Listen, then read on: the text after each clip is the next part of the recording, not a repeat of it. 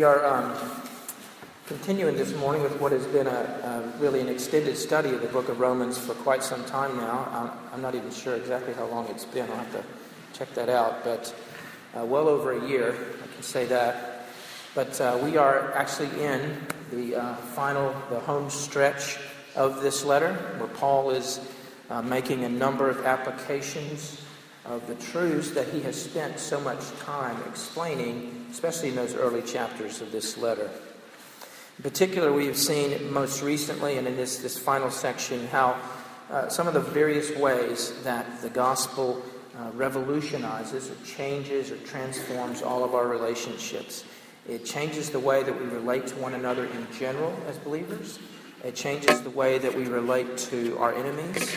It changes the way that we think about and relate to civil authorities, to governing authorities, and it changes the way, in particular, uh, the way that we deal with Christians with whom we may disagree on some disputable matters.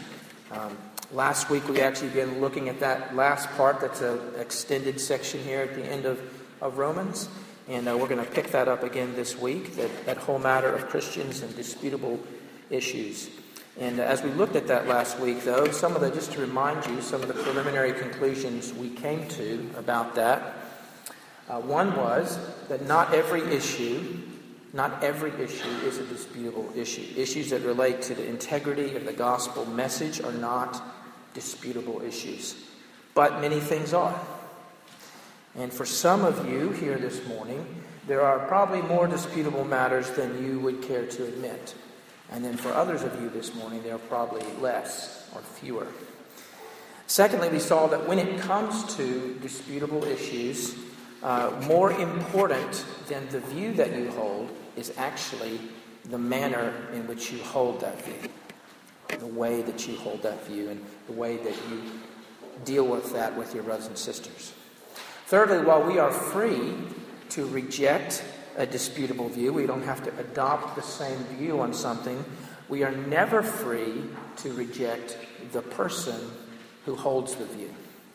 Rather, we are to accept and welcome them, and they are to accept and welcome us without conditions. And the reasons we do that are several. We do that because God has welcomed them, we do that because Jesus died for them and we didn't, and therefore he is their master and we aren't.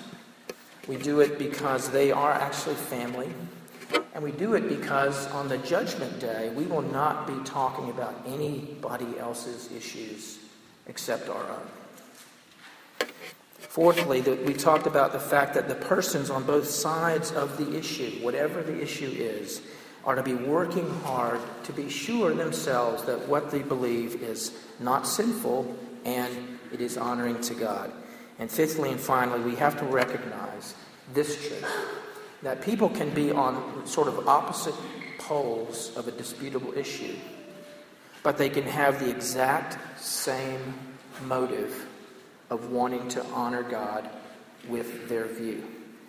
And that means we need to believe the best about each other, especially when we disagree, and to respect that motive in the other person until or unless we are given strong reason to believe that there's some other motive going on. In the section before us this morning, Paul is building on what he's already said, those things there, and he's kind of moving on from how we should regard one another to actually how we should behave toward one another. In particular, Paul has in view here what he calls the, the strong Christians, and he's addressing the strong Christian very directly in this passage. We'll, we'll say what that is again in a moment. And uh, he, specifically talking to them about how they act toward what he refers to in this passage as a weaker brother or sister in the Lord, or weaker Christians. That's where we're headed. That's what we're looking at. Uh, please pray with me, though, before we go any further. Please pray with me.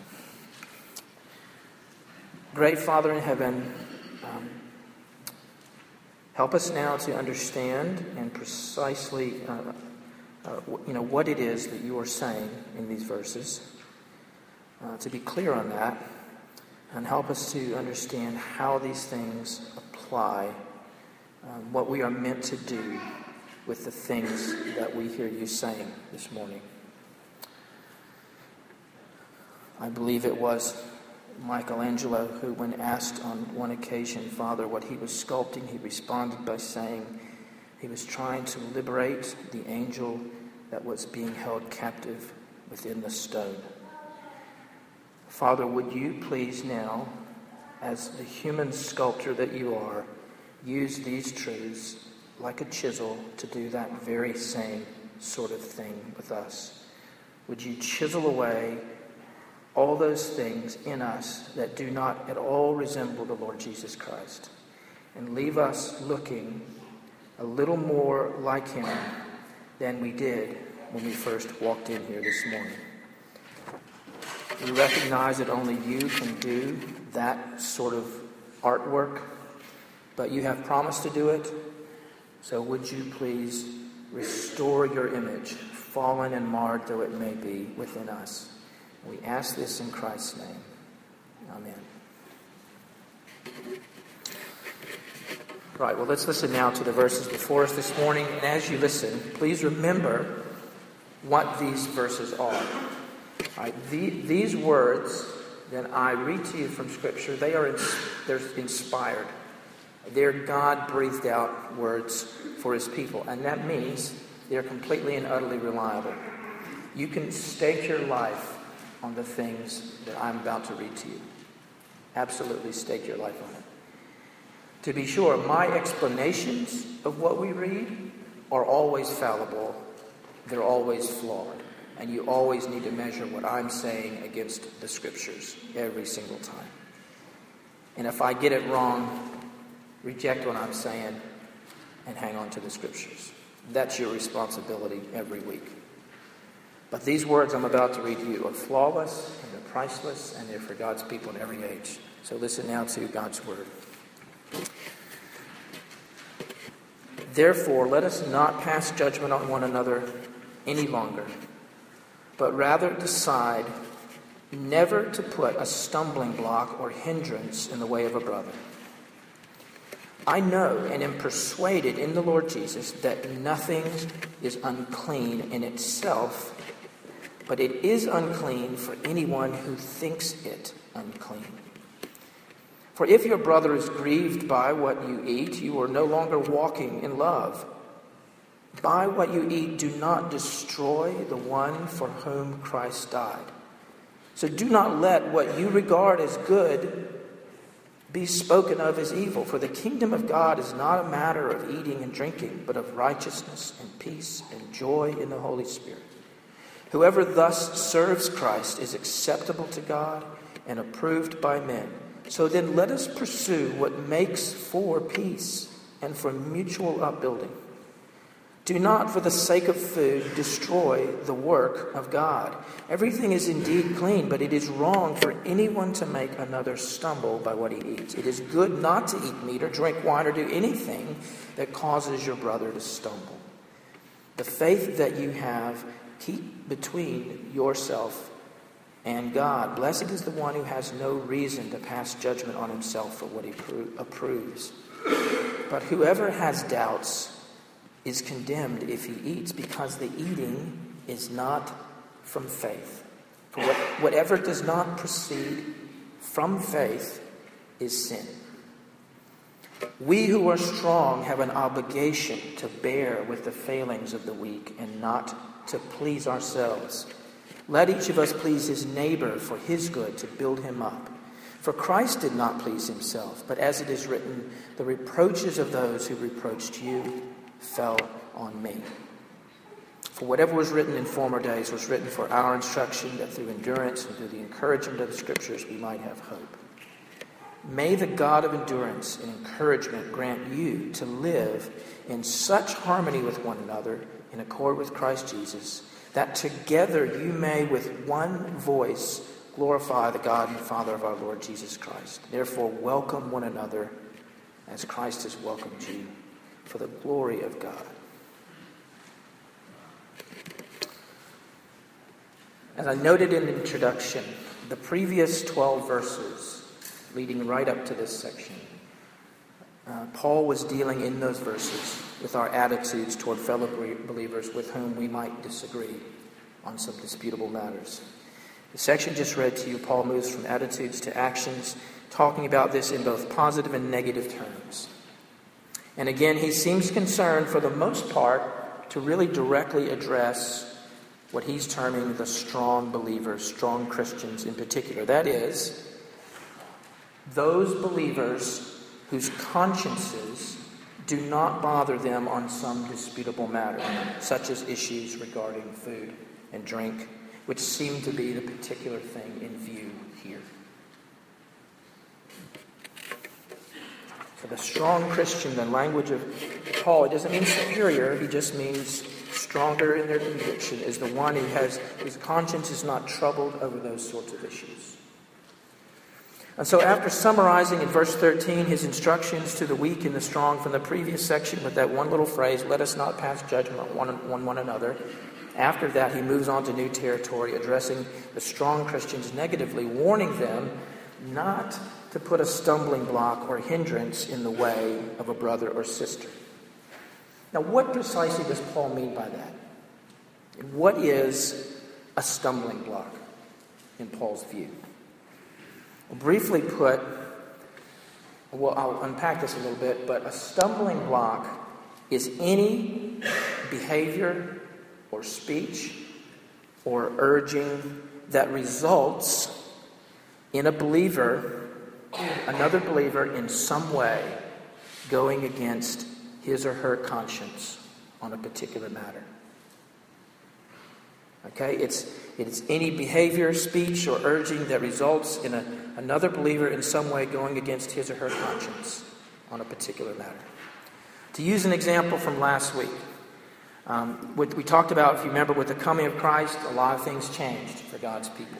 One of those things had to do with some of the dietary restrictions that were in place during the Old Testament era, but which had been rendered no longer applicable with the inauguration of the New Covenant era through Christ. One particular type of dietary restriction, for example, was in the area of meat. Certain kinds of meat in the Old Testament era were considered kosher or clean, and certain kinds were not, partially because of what type of meat it was, and also because of how it was slaughtered or prepared. And there were other laws, but all we talked about how all of those particular laws, as we saw last week, were applicable for a certain limited period of time.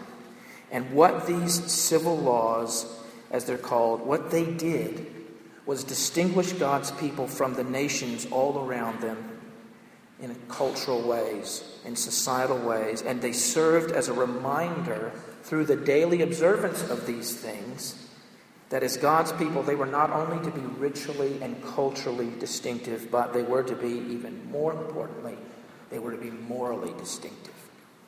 So, all these little place markers in their life about how they were to live and, and engage in this and not engage in that were to remind them that they were to be distinctive people in all sorts of ways, but especially morally distinctive people.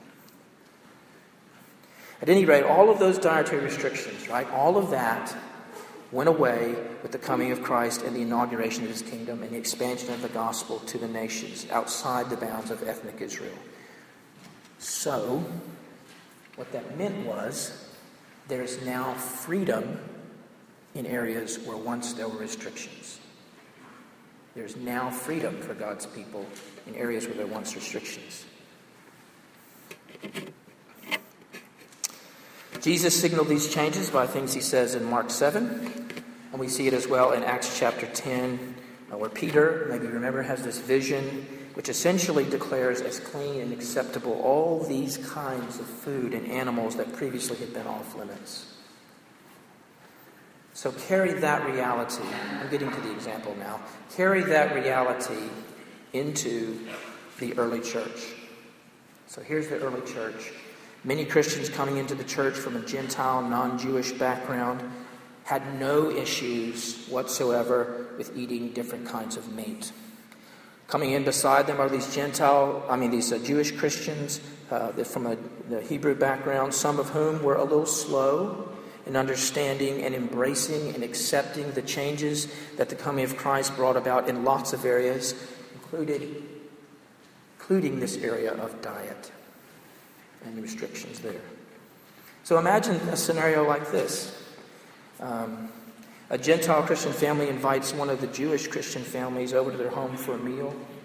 And after they sit down together, the host brings out this lovely piece of pork. And the father of this Jewish Christian family, who has never touched pork in his life, never hesitates. He's not sure what he should do. He's, he's a new believer. There's a lot yet to learn. He doesn't understand the full implications of the gospel in every area of his life. He has been assured by other Christians that there are no dietary restrictions for God's people. He's heard about the practice of some of the apostles. Perhaps he's heard about the vision that Peter had, declaring all foods clean. All that may have happened, but still all very new to him. He still has some questions. He still has doubts. And the Gentile Christian host, seeing that his friend is struggling, then proceeds to explain and argue and press home his convictions about all foods being clean and acceptable. And the Jewish Christian listens and he responds and they debate this matter. And in the end, the Jewish Christian is not fully persuaded by his Gentile Christian friend. However, because he doesn't want to offend, because he feels a little pressured, because his friend seems so confident in what he's saying, he decides to go ahead and eat. Even though in his heart he has doubts, even though as he eats, he's a little fearful that he might still be sinning against God in doing so. That situation, says Paul, is the kind that ought not be happening.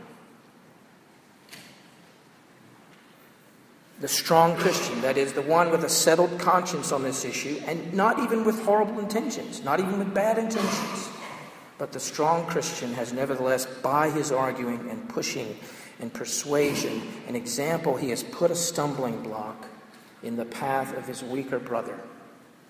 His actions have resulted in another Christian doing something not out of conviction and not with confident faith, but out of a desire to conform or desire to imitate or desire to not rock the boat, something like that. So, again, what is a stumbling block? In Paul's view, a stumbling block is any behavior or speech or urging that results in a believer in some way going against his or her conscience on some matter. Now, please notice, please notice the issue is not that the strong believer has a different opinion than his weaker brother on some matter. Having a different opinion is not the same thing as being a stumbling block. Indeed, even having a different practice is not necessarily to be a stumbling block. The stumbling that is spoken of takes place when the strong Christian, by asserting their liberty and promoting their views, lead weaker Christians into imitative behavior, even though they might still feel the behavior is wrong or that it may be wrong. And it's right there at that point. That's where the stumbling happens. So, what's wrong about all this? Why is this such a big deal? Paul actually gives a number of reasons why. One of the fundamental reasons it's wrong is this urging or pushing a brother or sister to engage in anything that they fear is wrong or they're uneasy or unsure about. Pushing a brother or sister in that way is a terrible thing to do because at its heart, you are encouraging a believer to adopt a pattern of ignoring their conscience. It encourages them to act not from conviction, but for some other reason. Because a voice or example outside their head is urging them to do so, which is crazy when you think about it. Because isn't that essentially, essentially what happened in the garden with the serpent and Eve? Urging a person to act from a position of doubt and not faith is sin both for the one urging and for the one practicing. Paul writes in verse 22 to 23 Blessed is the one who has no reason to pass judgment on himself for what he approves, but whoever has doubts is condemned if he eats, because the eating is not from faith. Whatever does not proceed from faith is sin.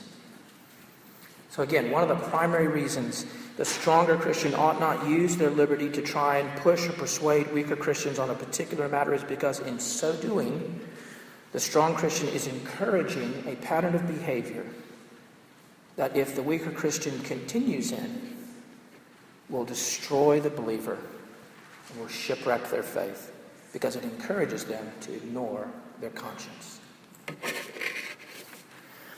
Additionally, pushing one's convictions upon another believer in a disputable area, thus causing them to act with an uncertain conscience, is wrong because it's just it's not loving. It's selfish. It's the assertion of one's personal rights, one's liberty, at the expense of another person's well being. Again, listen to what Paul says, verses 14 to 16. I know, he says, I know and I am persuaded in the Lord Jesus that nothing is unclean in itself. But it, but it is unclean, he says, for anyone who thinks it unclean. For if your brother is grieved by what you eat, you're no longer walking in love. By what you eat, do not destroy the one for whom Christ died, so do not let what you regard as good be spoken of as evil. You see, for Paul, the issue here, issue is not about who's correct about this matter. It's not who's right. Technically speaking, and particularly this matter of dietary restrictions, Paul knows that all foods are clean. There's nothing about the foods themselves that makes them acceptable or not acceptable. Paul knows he's got liberty here as a believer to partake of all sorts of things. But again, the issue is not about who's correct. It's not about the assertion and protection of one's rights. The issue is that although a certain food may be actually and technically clean and totally acceptable in itself, not every Christian is on the same page regarding these things. That's the issue. For some Christian brothers and sisters, they aren't there yet in their understanding and in their expression of their freedom in Christ. And so for them, Paul says, the food in question, to use the example here, the food in question, while actually perfectly fine, is nevertheless functionally unclean. And they're partaking of it, that is, the weaker Christians partaking of such things under those conditions would be sinful. And again, it would be sinful not because of the food itself, but because they regard it as off limits and yet they partake anyway. And in doing this, they exhibit the attitude that says, I don't care what God says. I don't care what God says. I want what I want. Correspondingly, a strong believer who has no qualms about any sort of food or drink and who therefore feels quite justified in partaking of certain things, while he is entirely within his rights, technically speaking, to partake, if he does so knowing that his actions will or may lead to another believer going against their conscience, formed or unformed, then such an action is not right at all for the strong believer. In fact, it's unloving and it's destructive and it's sinful for the strong believer to forge ahead in those circumstances, says Paul. One further problem with all this is that insisting upon one's rights at the expense of a brother or sister in the Lord will result in that which is good, namely, what I think he means, the good thing is this, the free exercise of Christian liberty. It's going to result in that good thing being slandered and maligned and criticized as a bad thing. I think that's what Paul's referring to in verse 16 when he says, So do not let what you regard as good be spoken of as evil. And so, negatively, Paul says, Don't put a stumbling block in the path of your brother or sister. And he provides a number of reasons why doing so is a terrible thing. More positively, Paul says that when it comes to our brothers and sisters in the Lord, the thing we ought to be concerned with is not clinging to our rights but rather with having a willingness to do whatever it is to build up our brothers and sisters. a willingness to abandon our freedoms when necessary, especially if doing so means our brothers and sisters will be encouraged and strengthened in their faith and not torn down. Hear Paul's words again, verse 17. For the kingdom of God is not, it is not a matter of eating and drinking, but of righteousness and peace and joy in the Holy Spirit. Whoever thus serves Christ is acceptable to God and approved by men. So then let us pursue what makes for peace and mutual upbuilding. So, the positive thing that Paul wants his brothers and sisters to do is pursue what makes for peace and mutual upbuilding. He wants them to be all about encouraging and strengthening one another and not tearing one another down. He gives at least two strong reasons for doing so in this passage. The first one comes from something Paul says in Romans 15:3. He says, "For Christ did not please himself, as it is written, reproaches of those you reproached fell on me. Right, the strongest reason Paul gives for being committed to building one another up, the strongest example he can provide for doing that, even at great personal cost, is that of the Lord Jesus Christ himself. Jesus took on the reproaches. He took on the sin and the penalty for that sin for all those for whom he died. He disadvantaged himself to make advantage for his people. He abdicated his rights for the sake of his weak and helpless people. See, one of the tragedies of this situation where the stronger Christians might bring about the stumbling of a weaker brother was that ultimately what that does is trivialize and devalue the work of Jesus on the cross. When the strong believer refuses to let go of his privileges for the sake of another, he is saying, in essence, Jesus may have given up his life for my brother's sake, but I'm willing to risk bringing about his or her downfall because I'm not willing to give up a far less significant thing for them. Jesus is willing to give up his life. I'm not willing to give up this lesser thing. Paul's warning against that is strong. By what you eat, do not destroy the one for whom Christ died. We do that. He's not saying just, you're going to just annoy them. He's saying you can do serious damage. Now, you may be sitting there as a strong Christian on some issue, thinking to yourself, why should I have to give up my freedom just because my brother or sister in Christ doesn't get it? And therein lies your bondage. Knox Chamblin put it this way the most insidious form of bondage is when we are in bondage to our own freedom. A freedom that you can't let go of or won't let go of for the sake of another's good. Guess what? That's no longer freedom, is it? Because in the very moment that you harbor that attitude, you are enslaved to the exercise of your freedom. How crazy is that? The strongest reason we ought to be committed to the building up of a brother or sister, including being willing to abdicate our own rights and freedoms at times, is because in doing so, we are imitating and valuing the work of Christ, who did the very same sort of thing, only on a far more significant level.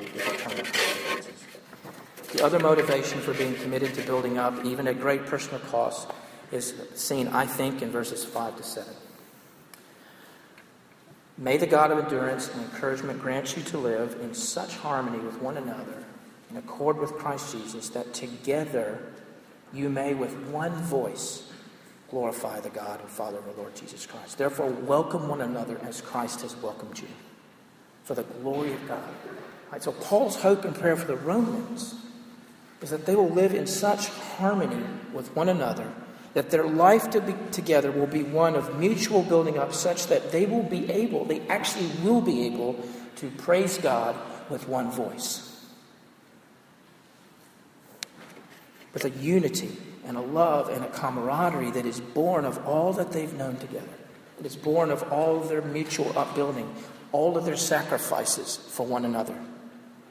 Paul's hope is that they'll be able to share in the praise of God, that when they look to their left and they see that believer there, and they look to their right and they see that believer there, they aren't thinking about resentment or bitterness or long held grudges between weak and strong Christians, but actually they just see somebody that they love, love, love. And there'll be a deep and genuine gratitude for one another and an easy and quick acknowledgement that the kingdom of God really isn't about eating and drinking, but it's about righteousness and peace and joy in the Holy Spirit. It's about all those things that we know vertically through Christ, right? Righteousness, peace, and joy. All of those things uh, turned horizontally, as Piper says, and experienced amongst one another in the body of Christ. Righteousness, peace, and joy. Some bullet points as we close. The matter of view here is about not being a stumbling block to a brother or sister. Secondly, the strong Christian, hear me on this. The strong Christian is not to be held hostage by the different opinion of a weaker brother or sister on some issue. The brother or sister with a different view, but not at all tempted to go against their conscience, that's not the situation here. Both strong and weak Christians are not to judge each other on these matters.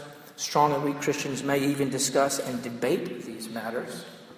However, the burden of responsibility, it seems to me, from what Paul is saying, is on the strong Christian to be very careful in doing so. Because if there's any danger or thought that asserting one's freedom in some area, either by talking about it or modeling it, but if there's any danger that the assertion of that freedom is going to lead to another believer uh, practicing that for which he does not possess the inward liberty, as Cranfield puts it, then the strong Christian ought to gladly, in those situations, and willingly forego his rights and privileges because it's not worth it putting at risk a brother or sister in the Lord because it would in fact be an imitation of Christ himself and a way of giving glory back to him.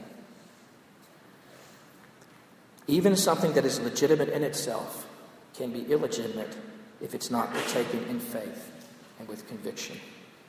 Because to be in the practice of going against one's conscience is dangerous and spiritually perilous. Likewise, even a practice that can legitimately be entered into can, in some situations, be sinful if its effect is to bring about the stumbling of a brother or sister in the Lord. So be careful and be warned and keep your eye on the bigger picture. Not what the kingdom of God ultimately is all about. And it's not about you and me exercising our rights and claiming our privileges. It is about reveling in the mercies of God in the company of the redeemed with whom we are at peace. Let's pray.